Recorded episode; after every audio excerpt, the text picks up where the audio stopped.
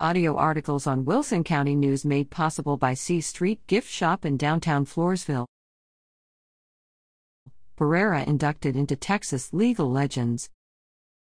Sylvia Madero of Floresville Center is proud to attend the Texas Legal Legends induction September 29th of her former boss, San Antonio attorney, and former Texas Secretary of State Roy Barrera Sr., far right, who retired from the practice of law in January at 94 years old. He earned his law degree in 1951.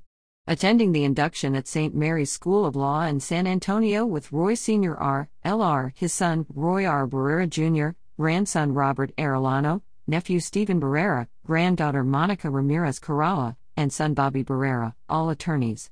Barrera's firm, Nicholas and Barrera, established in 1957, is one of the longest operating law firms in Texas.